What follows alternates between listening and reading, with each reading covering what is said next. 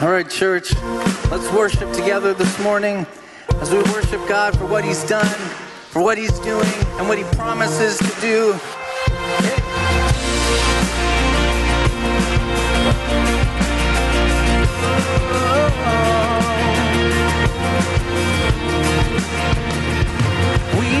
worship the God who was. We worship the God who is. We worship the God who evermore will be. He opened the prison doors. He parted the raging sea. My God,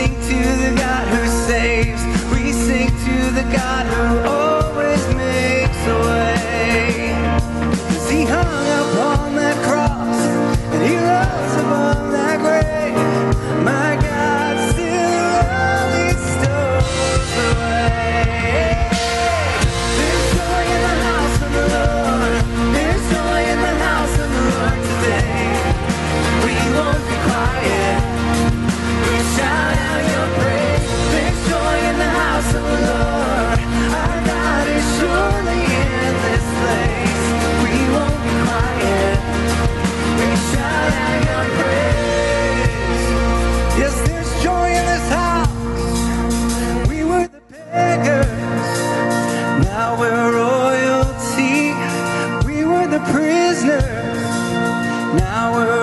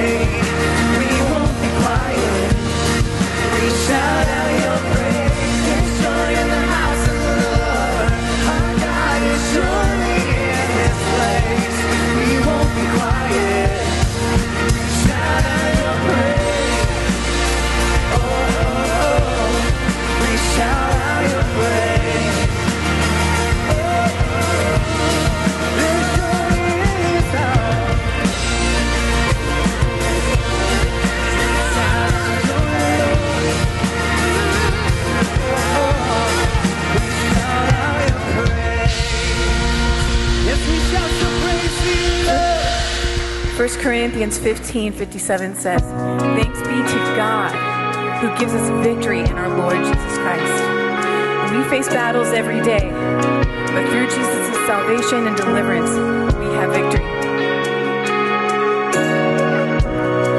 There's a tale.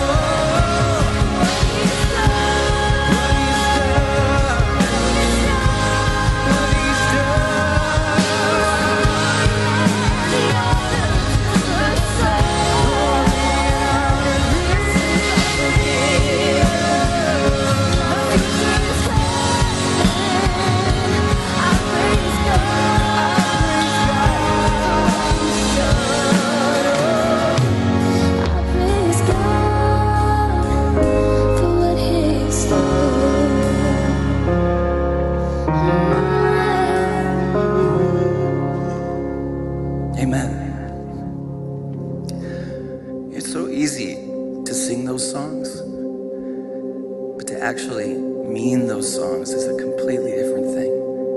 It's so easy for them to stay in our heads and never move to our hearts.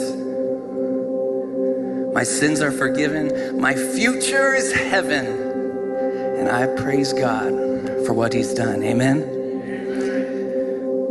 You know, I, we're in a series of life of having a five year old at home that is a non stop talker.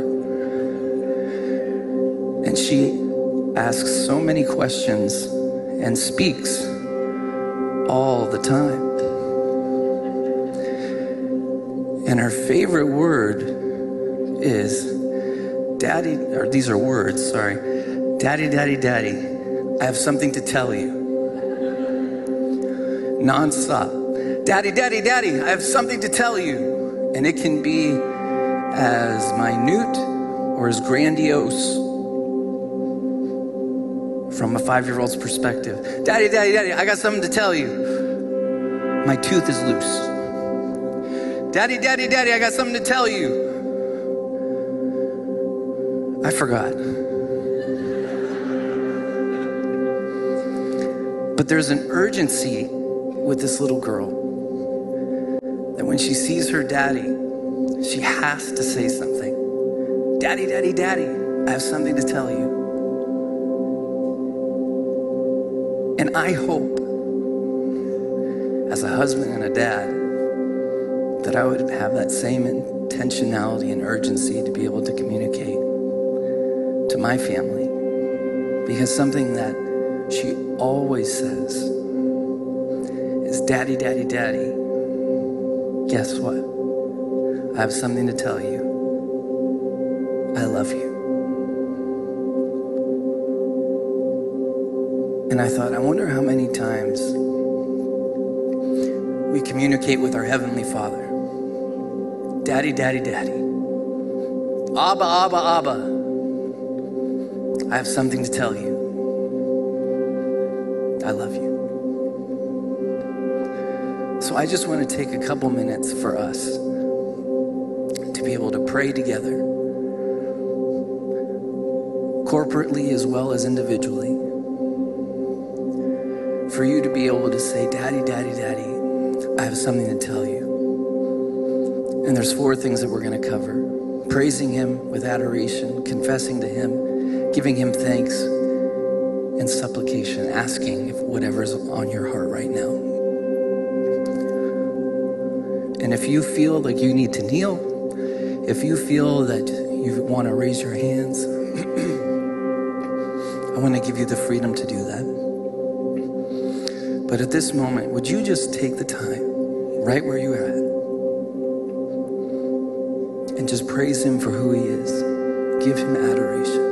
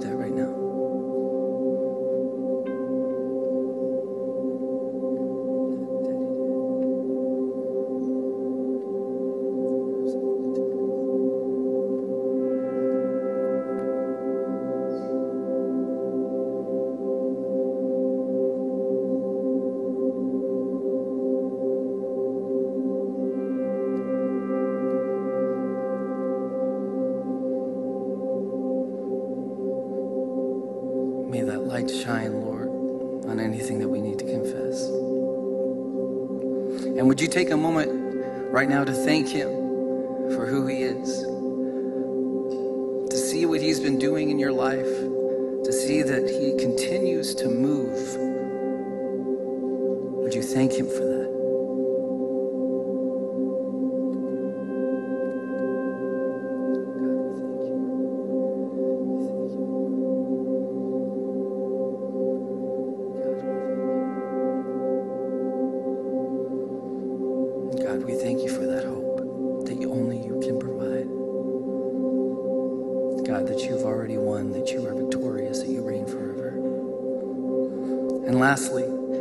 there's something on your heart right now that to ask the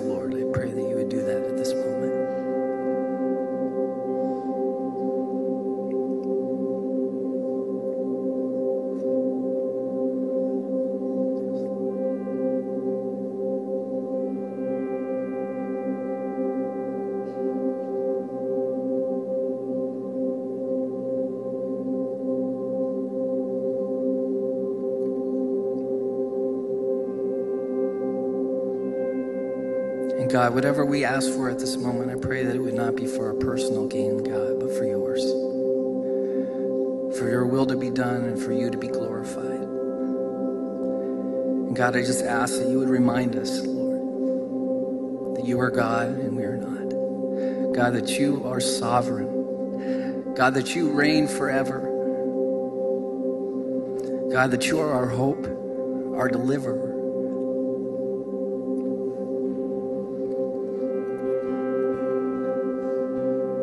Daddy, daddy, daddy. Abba, Abba, Abba. we have something to tell you. We love you, Lord. Our God, you reign forever. Our hope, our strong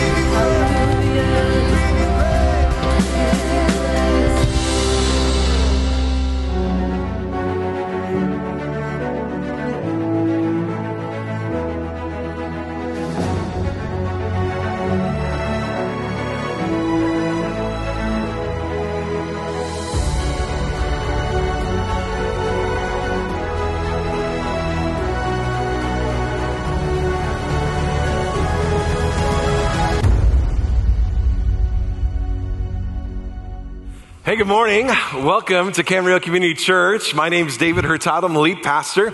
So glad that you are with us. You are catching us in the, uh, in the midst of a new series. We're diving into 1 Samuel. Hopefully you are as excited about it as I am. I'm at home when I'm in a book. When I'm teaching through a book, that makes me happy. That's my happy place. And so, Happy New Year to y'all.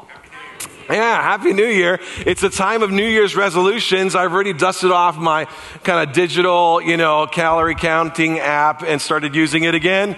And I haven't broken it yet, so I haven't broken my New Year's resolution. I don't know about you guys, but it's a time where we make some decisions on the year, and hopefully 2023 is going to be a great year for you. Now, if you went to the doctor, he would tell you you need to lose weight. If you went to the chiropractor, he'd tell you you need to stretch more. If you went to the dentist, he'd tell you you need to floss more. If you went to your athletic training, he says you need to exercise more. And when you go to your pastor, uh, Dr. David Hurtado, nonetheless, he's going to tell you you need to read your Bible more. And so, uh, you know, this year I hope you already started your Bible reading plan, get the app and start reading. Maybe this year's the year, so you know, I'm just going to double down on sitting under the Word of God and under the teaching of God's Word. I'm going to make sure I get to church more often this year.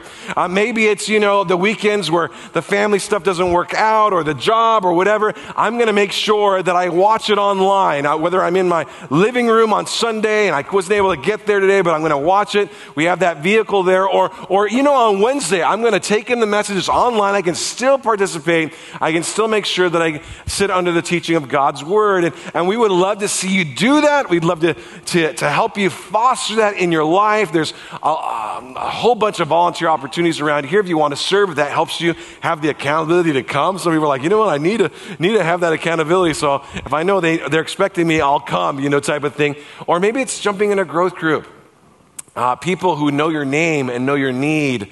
Uh, we're in this season right now where we'll be, we'll, be, we'll be taking on new people into growth groups. We'll be signing up right now. And, you know, having a community in our church is such a large building, such so many people. This section doesn't know the people over there. Maybe if I had this 10 or 15 people in my life, they'd pray for me, and maybe I'd grow spiritually. We'd love to see you do all those things, and uh, we want to help you get there in 2023. I'm excited because any, any year with a three in it is going to be a good year. I just love the number three, you know? Um, so 2024 is going to suck. But 2023 is awesome. And so uh, I'm excited about this year. Hey, one more thing. If you were with us in the fall, uh, you know that we had this big campaign, this big initiative we called the Welcome Project. If you're new to us, it, it was a, something we unveiled in the fall to say that we wanted to refresh, we wanted to modernize, we wanted to, to do some things on our campus, to give our God our best. And, and, and our people had decided to give above and beyond their normal gifts to the tune of about 800 $100,000, almost a million dollars, given above and beyond their gifts for the next three years. And I, and I want to give you some, uh, uh, uh, you know, every once in a while, I'll give you a little update on what things are going on. If you're new to us and you go to the lobby and you'll see these pictures on the wall, that would be the pictures of the preferred tomorrow. Okay, those are the, the vision pictures. Right now, they're just kind of watercolor, but one day we're hoping it'll be here live. And, and we are hoping that we can begin construction this year at some point. Uh, but I see to let you know right now, we went to the city with those drawings and preliminary plans, and we did get a preliminary approval from the city. So that's actually really good news. Uh, really exciting news. That allows us now to take those preliminary drawings, go back to our architect, and then turn those into un- engineer, structural, architectural drawings. And then we got to go back to the city and make sure that, you know, everything is up to code. But as for the concept in general, the city has given their approval. Now it's just whether or not, you know, weight bearing, all this kind of stuff, making sure that it can, you know, actually work. And so we are months down the road still from, from, from you seeing anything different around here, months down the road. Uh, but uh, at the same time, we're very excited about that because we just were able to hurdle, uh, you know, something that could have been, uh, you know, in, in, some situations when I was in Arizona, that was actually a big hurdle to get over that first one with the city to, to, to okay our preliminary drawing. So uh, we're excited about that, very, very excited. Uh, much more to come in the months to come. We'll give you some updates. Uh, but just so you know, the Welcome Project giving for the three years starts this month. And so if you committed to give above and beyond your regular gifts uh, to the Welcome Project, we love for you to start giving this month. We even have a video today that allow you to know how to automate those gifts so you don't ever forget that type of thing. We just want to continue to be able to do the project. And so, and there may be many people, by the way, who say, you know, I didn't know about it. I want to join in. Please see Kenny. Uh, there's a way for you to get involved or, or even through throughout the year if God blessed me more than I anticipated this year and I want to get involved, there's a way to do that as well. Seek Kenny. We want to make sure there's some dreams that we left on the table that if God would give us the full amount, we could do other things as well. And so uh, be sure to uh, avail yourself of that if that's the situation that God puts you in. All right. First Samuel, you ready? All right, I'm ready too. Uh, but before we get there, about 25 years ago, I was in college, and uh, you know, uh, and 25 years ago, you know, there weren't any cell phones around at that time. I was still doing pagers. You know, texting was just going to start coming on the scene, like the mid, mid 2004, 2005. Texting takes off. You know, the whole cell phone thing was new, and I, am in college without all those items. In fact, we didn't even have like computer laptops. Uh, uh, you know, well, we had as a kind of a luxurious thing if you had your own computer or laptop, but it really didn't make a lot of sense sense because there wasn't this thing called wireless internet yet. And so you couldn't really go on the, the, the, the internet unless you wired in type of thing. You had to connect it with a wire. And, and so desktops were kind of like, you know, the, the, the computers of the day. And they had these things in college, these big, large rooms they would call a computer lab. I don't know if you've ever been in one of those. It'd be like a big, large room, like 30, 40 some odd computers in there. Each one of them was numbered. And as long as you were a student at your university, you were able to avail yourself of the use of those computers for free. And of course, they're plugged into the internet, so you can do that if you need to, or you can just type a Word document, maybe type your term paper. And we would, we would walk around with these little gizmos. Do You ever remember these guys? Uh, these little 3.5 discs, they're actually kind of fragile. If you drop it in water, you'll lose all, everything on it, type of thing. Uh, you can, they can be corrupted very, very easily. They hold about 13 or so Word documents. And this, you'd have one in your pocket, and that way, if you go to computer lab, you can work on this term paper over here. This class is a different disk, and you, you'd all these little 3.5 discs that you would that you would use, and you go to the computer lab and avail yourself of, of all that. And I'm being really specific because I want you to remember the genre of time. It's much different than today. We have phones phones. I can connect to the internet to my phone right now. I mean, that's, eh, we just weren't there. You know, we had these computer labs, you could do your homework, connect to the internet and whatnot. And, and we just found out, I just found out in the computer lab, that there was a way for to, to, from one computer to communicate to another computer. It was like an MS DOS kind of a process that had been done with a school. And so I could write you a note. All I need to know, if I'm on com- a computer number 26 and you're on number five, all I need to know is your computer number, and I could actually send you a, a message. And it'd be like a text message message today, but there weren't any text messages back then. And it just pop up on your screen like a big rectangle, and it, it'd say, "Hey, how you doing?" And, and people be like, oh, "It's like the computer's talking to me." You, you know what I mean? And you can have fun with this. Hey, gorgeous. You know, and the, like the computer thinks I'm gorgeous, you know. And you can have a, a, lot of fun with this kind of thing, you know. And so I had died and gone to heaven because I'm like one of those guys, ADD. I can work on something for like two hours, and I need a half an hour break. And so, okay, it's time for me to break. I'm going to prank that person, you know, type of thing. And I, and I just mess with people, you know. They don't if they don't know that they, there's a message process in between the two computers, then they wouldn't know uh, that you know that, that, that the stuff is going on. And so it's a lot of fun for me. And and, and you know, this eh, it is in college. There's people that you connect with, people you have chemistry with, and people you don't really have chemistry with. And, and eh, there was one such person for me. He was the kind of guy who would monopolize the class and wanted everybody to know how smart he was. Oh, gag me. Just killed me, you know. Uh, he'd ask questions that he knew the answers for because he wanted the professor to think how smart he was. Ah, oh, just drove me absolutely crazy. Yeah, that stuff would happen in theology classes too. These guys who wanted to kind of pompous guys who wanted to show off. And, and the thing that irritated me the most is he wouldn't raise his hand. He'd sit in the front row and he'd just ask questions like, like the whole class is just here for him. You know, I'm in the back going, hey, hey, I got a question over here. And, you know, I grew up, hey man, raise your hand, dude. You know, I, you know, all of us, I paid as much for this school as you do, and so I should be able to ask a question too. But he just sit in the front, he wouldn't raise his hands. And so, uh, suffice it to say, I didn't really connect with the guy. There wasn't a lot of chemistry. And then one day he walks into the computer lab. Oh, yeah. And I'm going to say, this guy had it coming. And, uh, uh, you know, I'm sitting at uh, uh computer number 26, and he sits down at computer number 13. Of course, that I give it some time, let him get into that document real, real good. And, uh, and I'm not saying that it ever happened, but somebody could send a message saying, system failure will require the computer restart in 25 seconds. Items not saved will be lost. Pop. you see, control safe, control safe, control safe. You know, you know. And, and I'm not saying that ever happened, but a, a person could do a follow up system failure. Your Word document could not be saved. Try again, 15 seconds. You know, uh, uh, and I'm not saying that it ever happened, but it could be a follow, a final follow-up message could have been sent from computer number 26 to computer number 13. Source system, uh, uh, source of system failure found. 3.5 disk in drive A will be completely erased and brought back to factory settings. he's like, that's my whole term paper. You know, he's going, you know, eventually he'll go up to the computer lab assistant and he'll learn that you can send messages in between computers and somebody was messaging to you. But by that time, the guy behind computer number 26 is long gone. now, I share that today because number one, it's dang funny. And, uh, and because, you know, it probably isn't the best way to handle your problems. Probably not the best way to handle your frustrations, your angst. You shouldn't take your disappointments and let that, that dictate your actions in life. Normally, that'll come back to haunt you um, in life and in general. Today, we're going to be looking at what happens when we allow our disappointments to dictate our life. What happens when we allow our disappointments to dictate our life? Generally speaking, do we find ourselves inside or outside the will of God when we allow our depression, our distress, our disappointments to dictate the actions of our life. And do we, where do we find ourselves afterwards? Acting on disappointments, is that a good thing or is that a bad thing? And what is the end game for such activities? Does it lead us towards God's best or does it lead us towards a world of hurt? And that's what we're going to be looking at today. And truth be known, we started off kind of on a light-hearted note this morning, laughing together.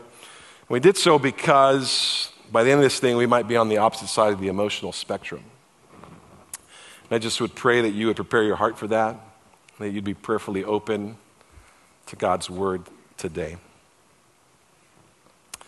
Uh, open your Bibles to 1 Samuel, and if you have a bound Bible, you want to, might want to stick a, uh, a, uh, a, a, uh, a, what do you call those things? Bookmark. Thank you. A bookmark in there because we're going to be in there for a while. I don't even know when this thing will end, but we're going to have a great time going through the book of First Samuel. The overarching question today is what happens when we allow our disappointments in life to dictate our actions? What happens when we allow our disappointments in life to dictate our actions? The first thing we're going to see is that we find ourselves outside the will of God.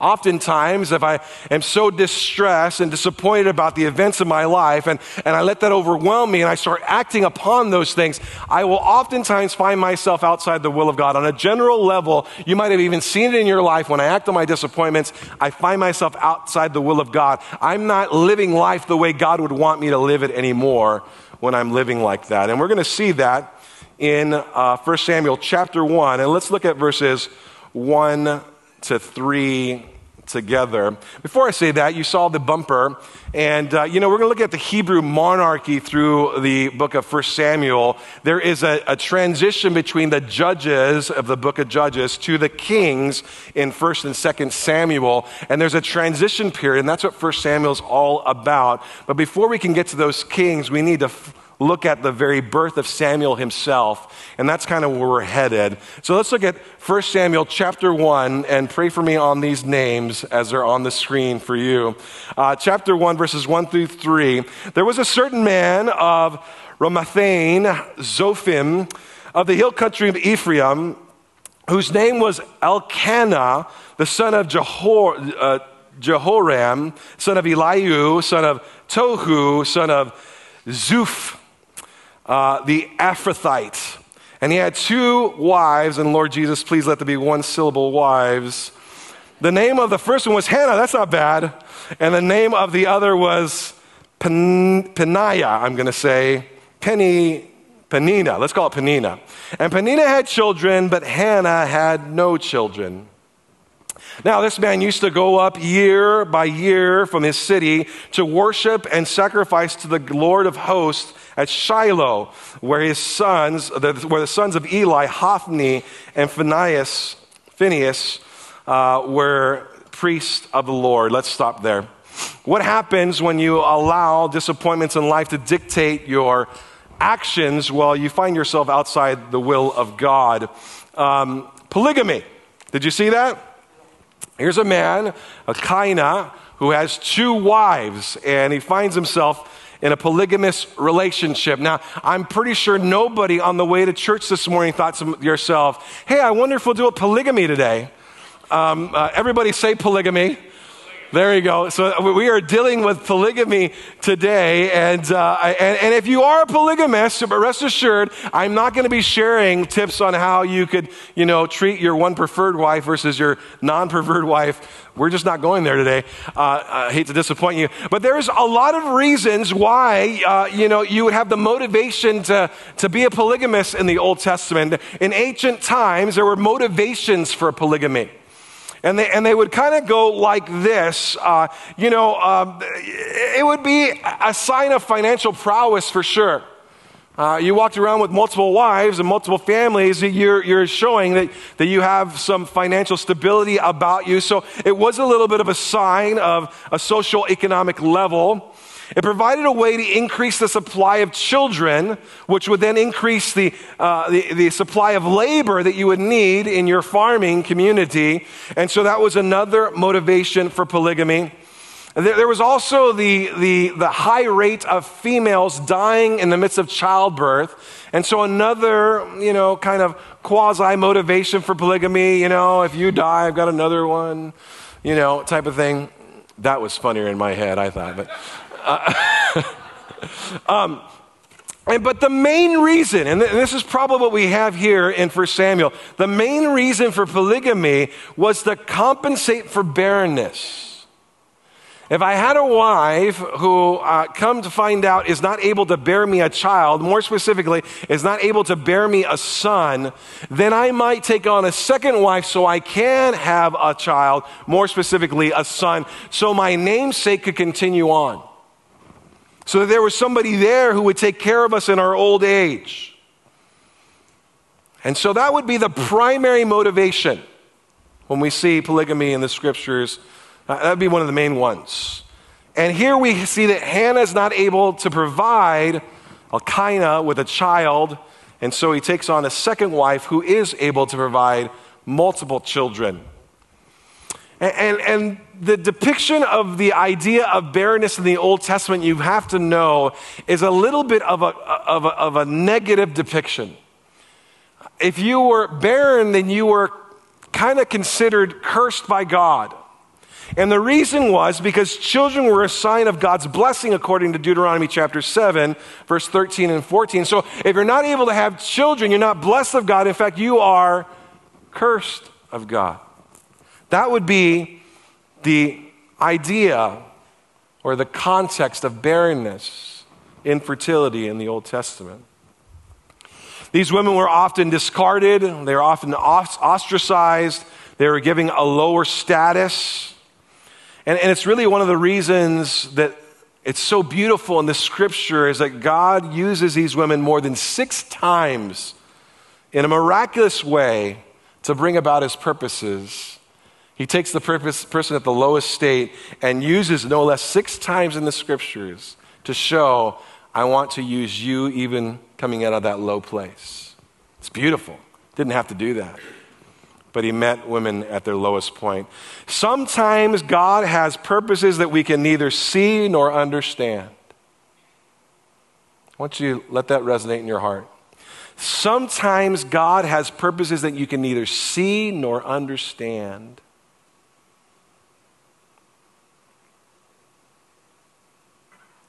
Can be true of so many situations. And so, as we often see in the Old Testament literature, sometimes it was just uh, um, a, a, wife deciding she's going to help God out. We saw this with Abraham and, and, Sarah. I'm not able to give you a child. There's a, prom- there's a promised child from God. We got to help him out. Here, take Hagar, my servant. She'll be your wife. She'll give you children. And boom, we'll have this problem solved. We'll help God out. You know, uh, ironically enough, if you go to Genesis chapter 16 and look how that turned out, uh, there's actually animosity between the sister wives. Uh, and it doesn't turn out so well, even though it was her idea. She was trying to help God out. And oftentimes it becomes a, a, a kind of a theme with this that, you know, uh, it is, it, these problems come about because we're not trusting God in the midst of it. Sarah does end up having a child like God promised. It wasn't through Hagar that that promise was fulfilled.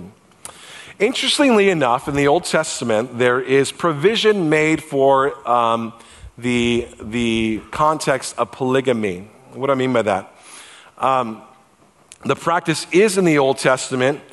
It is never endorsed, it is never uh, applauded, it is never recommended, it is never condoned. But because the activity is there and present, God does bring some guidelines of how to deal with things.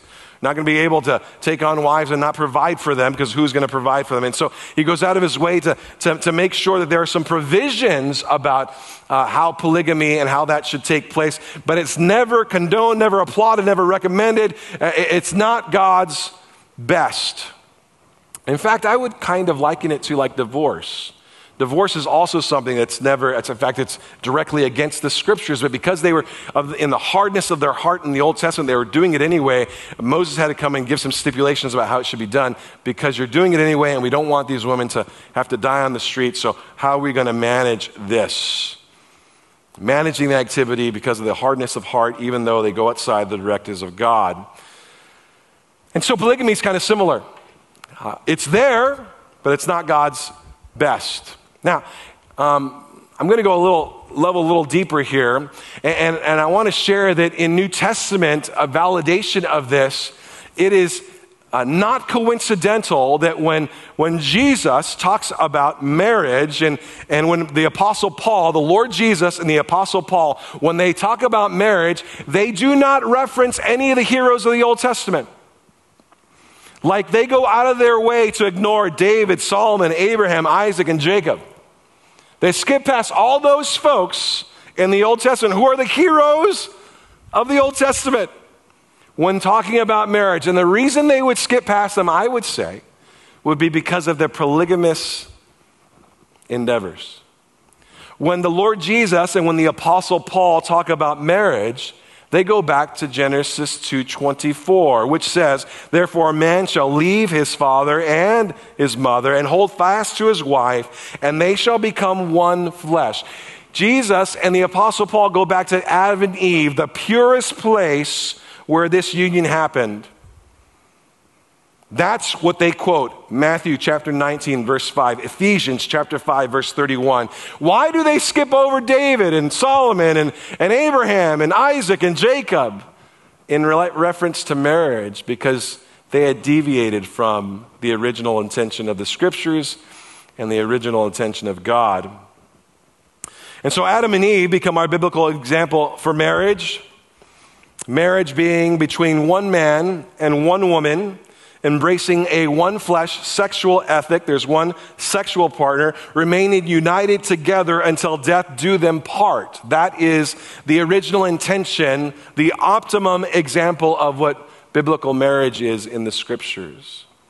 And I want us to be careful that we don't point at one crew and say, well, see, they don't believe in traditional marriage, and at the same time not acknowledge that the divorce rate in the evangelical church in America is very similar to the divorce rate of those who don't have a, any claim to a Savior. We've got to be careful on how judgmental we are because we may be guilty ourselves. And so we see polygamy in the Old Testament, but we also see that Jesus taught monogamous relationship in marriage.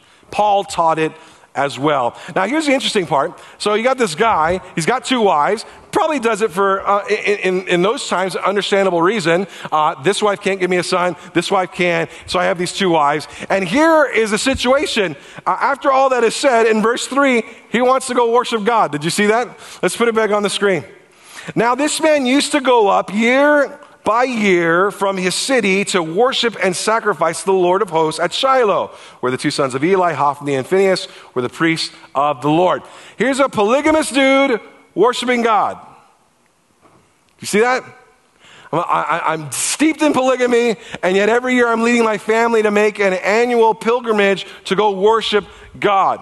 In this pilgrimage, there would often, uh, you know, be kind of a fellowship offering, and that fellowship offering would have an animal that would be sacrificed. Uh, as part of that, uh, the priests who were present would eat of that sacrifice, and your family would eat of that sacrifice as well. So you have like this fellowship meal as you go to pay homage to God. Uh, a, a, traditional Jewish uh, family would be called upon to make three annual pilgrimages, uh, but, uh, you know, uh, Elkanah and his family do it once a year. And so here he is, polygamy and yet worship of God. Polygamy, worship of God. I should go three times a year, but I'm going to go one time a year. And, before we just glance away from that fact, I, I just want you to, to, to, to understand that we might be able to see ourselves in that type of hypocrisy as well. I mean, if we're honest with ourselves, like, like I'm here today at church worshiping God, but I came with my significant other who I'm living with and I'm not married with. Like I'm here today worshiping God with my wife and kids, but when I hit that business trip to Chicago, there's somebody else I connect with on a regular basis. Like I'm here today worshiping God on Sunday, but Monday through Saturday, uh, I'm participating in any number of different vices that are out there. I'm glad we serve a God who meets us right where we're at, but loves us too much to leave us there. Um, before you start pointing fingers or in your heart going, I can't believe this polygamy and going to worship God, how is that consistent? It's not, and we aren't either. And in fact, God meets us right in our inconsistency as well. And He loves us enough to say, let's move from here to here. Let's make things right. Let's get reconciled. Let's figure this out in a godly way. Well, when we act out in our disappointments, I'm disappointed my wife can't provide me a child, so I'm going to take on another wife. Oftentimes we find ourselves outside the will of God. I'm in a polygamous relationship. But that's not all. We also find ourselves in a world of hurt. a world of hurt. What happens when we allow our disappointments in life to dictate our actions? Well, we can find ourselves in a world of hurt. Have you watched that show, Sister Wives? World of hurt. All right. Let's go to verse 4 and look at this together. Uh, on the day when Elkanah sacrificed, he would give portions to Peninnah, his wife, and all her sons and daughters. But to Hannah, he gave a double portion because he loved her, though the Lord had closed her womb. And her rival, which would be Peninnah, used to provoke her grievously to irritate her because the Lord had closed her womb. And so it went on year by year. So this is a yearly occurrence. This is happening the rivalry, the envy, the strife. As often as they went up to the house of the Lord, she used to provoke her. And therefore, Hannah wept and would not eat. And Elkanah, her husband, said to her, Hannah, why do you weep? And why do you not eat? And why is your heart so sad? Am I not more to you than ten sons? which I think is a comical way of handling that. But uh, uh, what happens when we, when we uh, allow our disappointments in life to dictate our answers? We can find ourselves in a world of hurt. Uh, uh, yeah, there's, there's, there's like, you've heard of sibling rivalry. This is like wifely rivalry, you know, and, and angst, you know. And, and, this idea of a world of hurt, it, it happens not only in polygamy, but in any, anything. When we find ourselves acting on our disappointments, our distress, our depression in a way that's not glorifying to God and outside of His will, we can find ourselves in a world of hurt. It's the, the DUI, it's the termination based on just cause, it's the, the baby mama drama, it's the addiction, it's the loss of the love of your life. All because we're handling ourselves in those distressful moments in an inappropriate way. Well, here, Elkanah finds himself with two wives who are at each other's throats. Wifely envy or rivalry ruins the worshipful experience. I would say. And Hannah's husband treats her kindly, gives her, uh, loves her even though she's barren. Uh, gives Peninnah her portion of food, which was customary in the day. You would give the portion that would be adequate for her to feed herself and her children. And then you would go to the other wife and you do the same. It's your responsibility to take care of them. But when he came to Hannah, he would give her a double portion. Now, it's interesting that the literal phrasing there uh, in the original language is he would give her two noses, is the literal understanding there.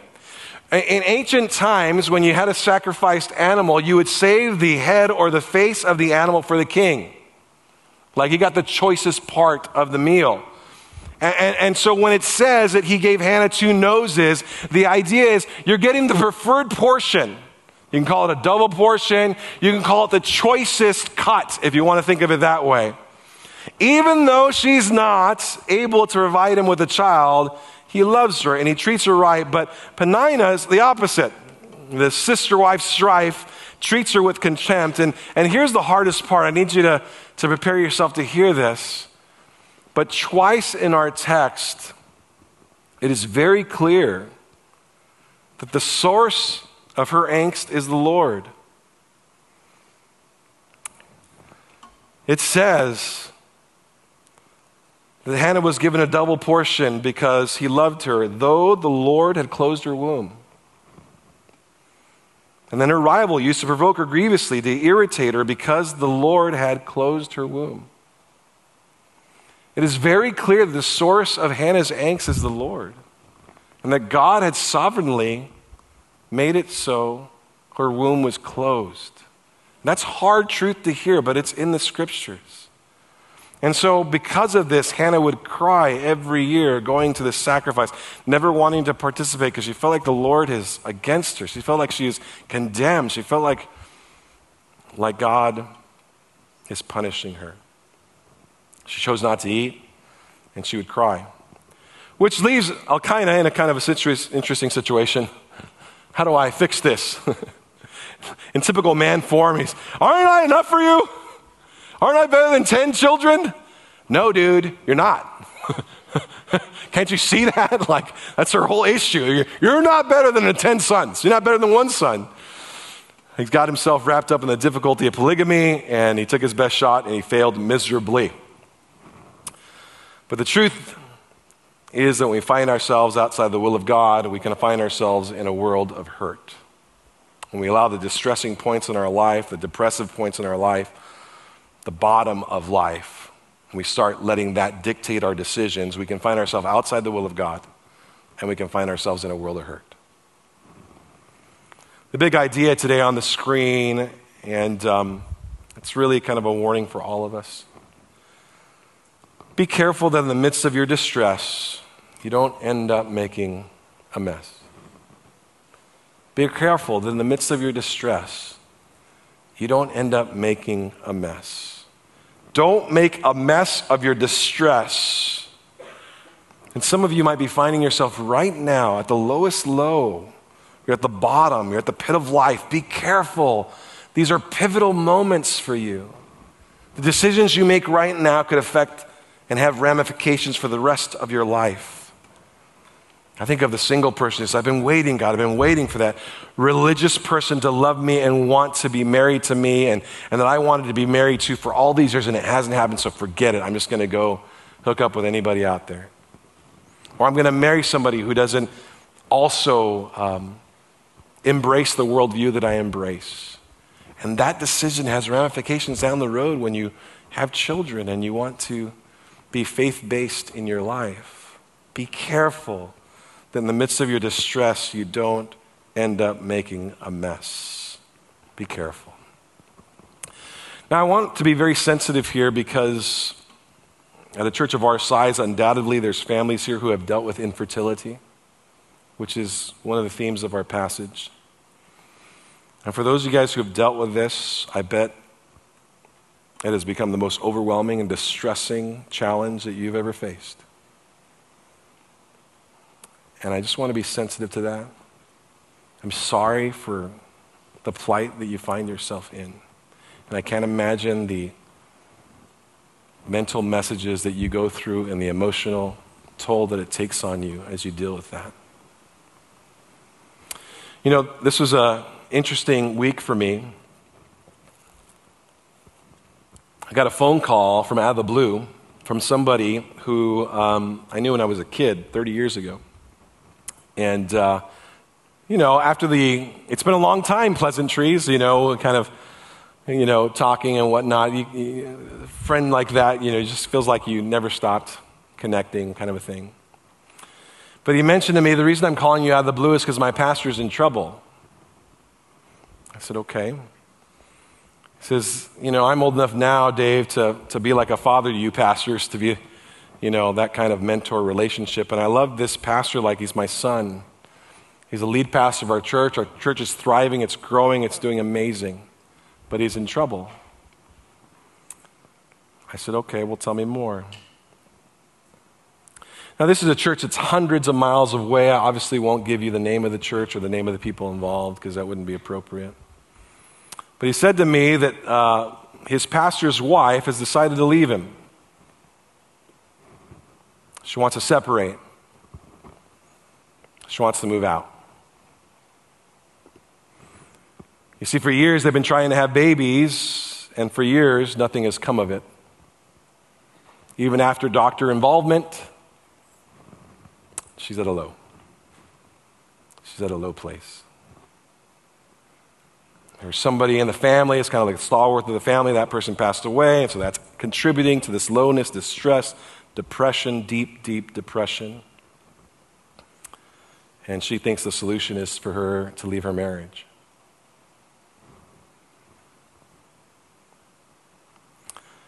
Now, church, there are many of you who were here four years ago.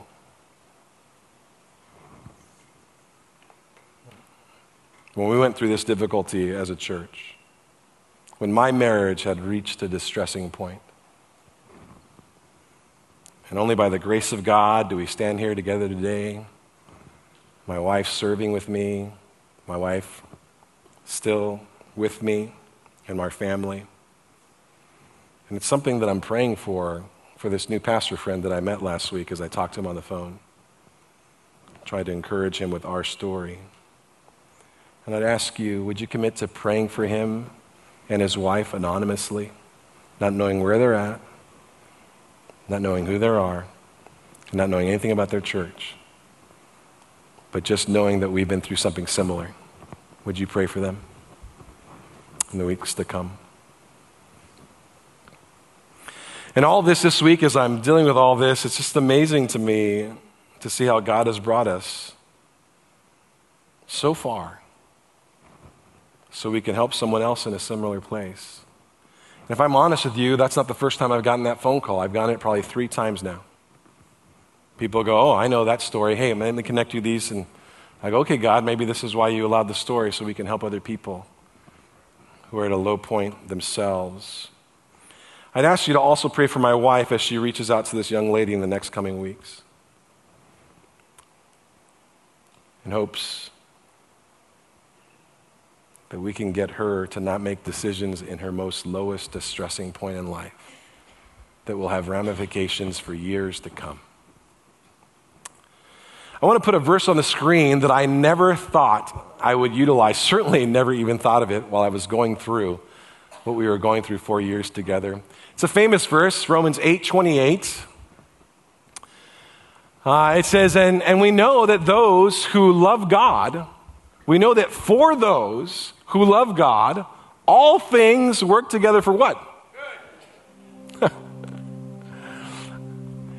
That's not the verse you want to hear when you're going through it. And I would encourage you don't give that verse to anybody while they're going through it. Don't do that.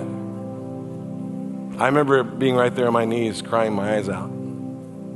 I couldn't see any good in it. And we know that for those who love God, all things work together for. And for those who are called according to his purpose, I don't know that I could see the good then four years ago, but I can see the good now. I just got on the phone this week with a guy who was at the bottom of his life and sharing my story was able to give him some courage that God can still move. God can do a miracle. He did it for me. I don't know that he promises them, but he can do it. And the good in the fact that by the comfort that I was comforted, according to 1 Corinthians 1 9, I was able to comfort another. I don't know why, God, you allow things in our lives, the difficulties and the things that bring us so low, but it does put us in an amazing place to serve and help others when they're going through it. And maybe that's what He has in mind.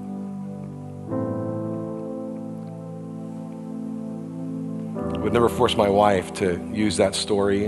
I don't do that. But she said, I think I want to have a conversation with this guy and try to help her.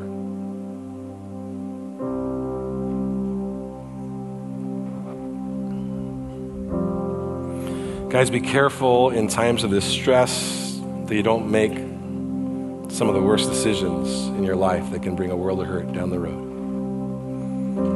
If you're struggling, why God did you? Why God don't you?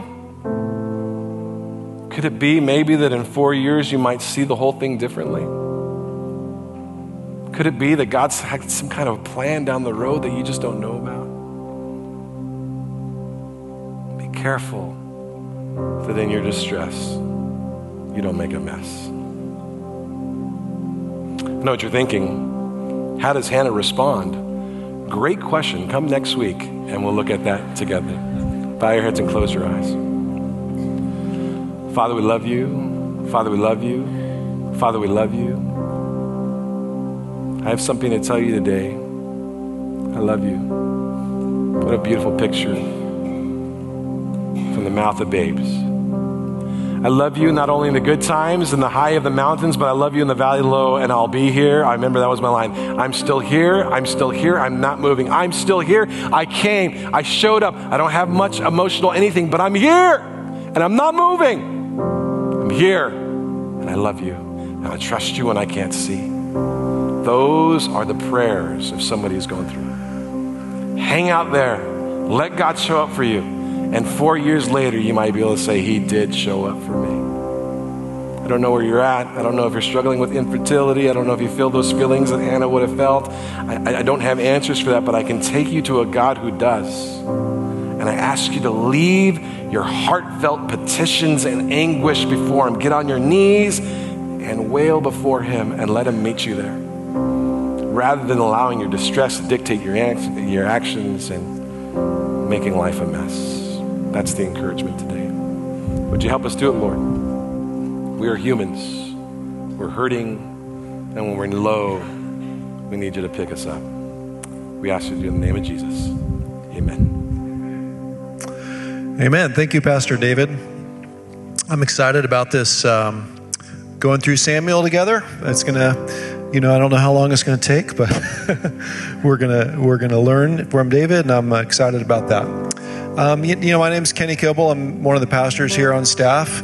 If uh, you know you're newer with us, or you're just visiting today, or maybe you're not a believer in Christ, but you have some questions about what it means to follow God, we'd really love to to engage you on those kind of com- in that conversation. We have people in the lobby and the counter on the left hand side who would uh, love to talk to you if you have a question. Um, or if you're watching online, you can go to camcc.net and click on Next Steps at the top of the page, fill a little form, and one of our pastors will get back to you.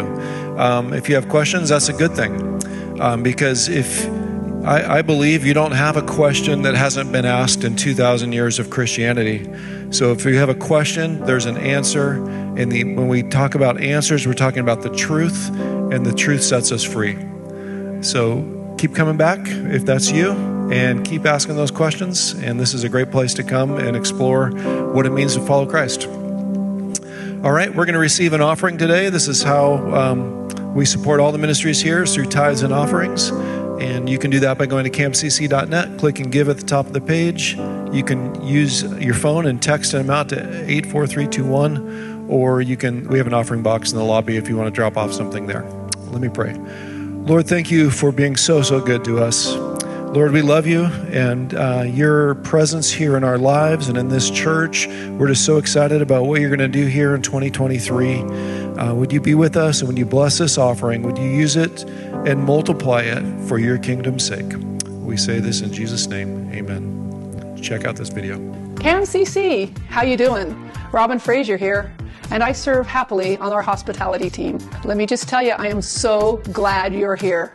If this is your first, second, or third time guest, we have some gifts for you. Mark your connection card, or if you're watching online, go to camcc.net slash next steps.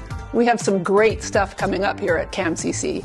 Monster Movie Night, Saturday, January 14th, from 5 to 7.30 p.m.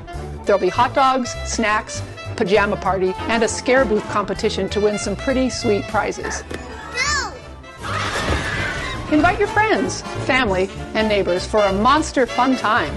Sunday, January 15th, baptisms. We will be having baptisms for both worship gatherings. If you would like to take the next step in your faith, this is your opportunity. Mark the new year with an outward expression of following Jesus.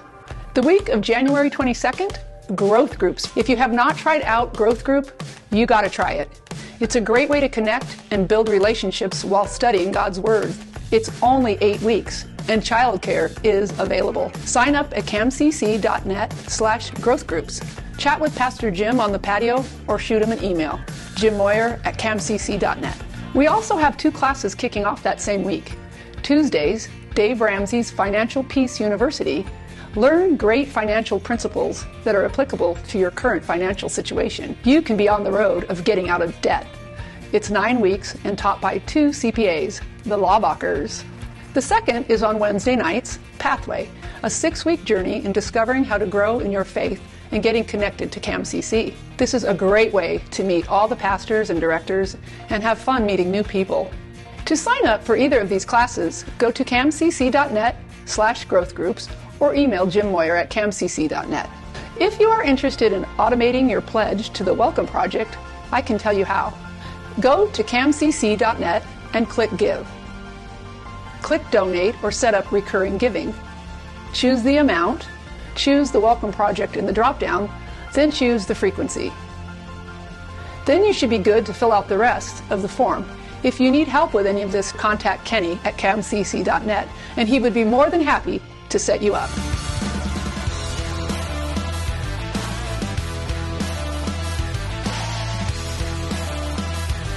To stay in the loop of what's going on at CamCC, follow us on Instagram, like us on Facebook, and subscribe to our YouTube channel. For more info on any of these events, you can go to camcc.net. I'm Andalyn Ziegler, and I'm a worship here, worship leader here at CamCC. Um, something I got out of the message today was we can't let our disappointments dictate our actions.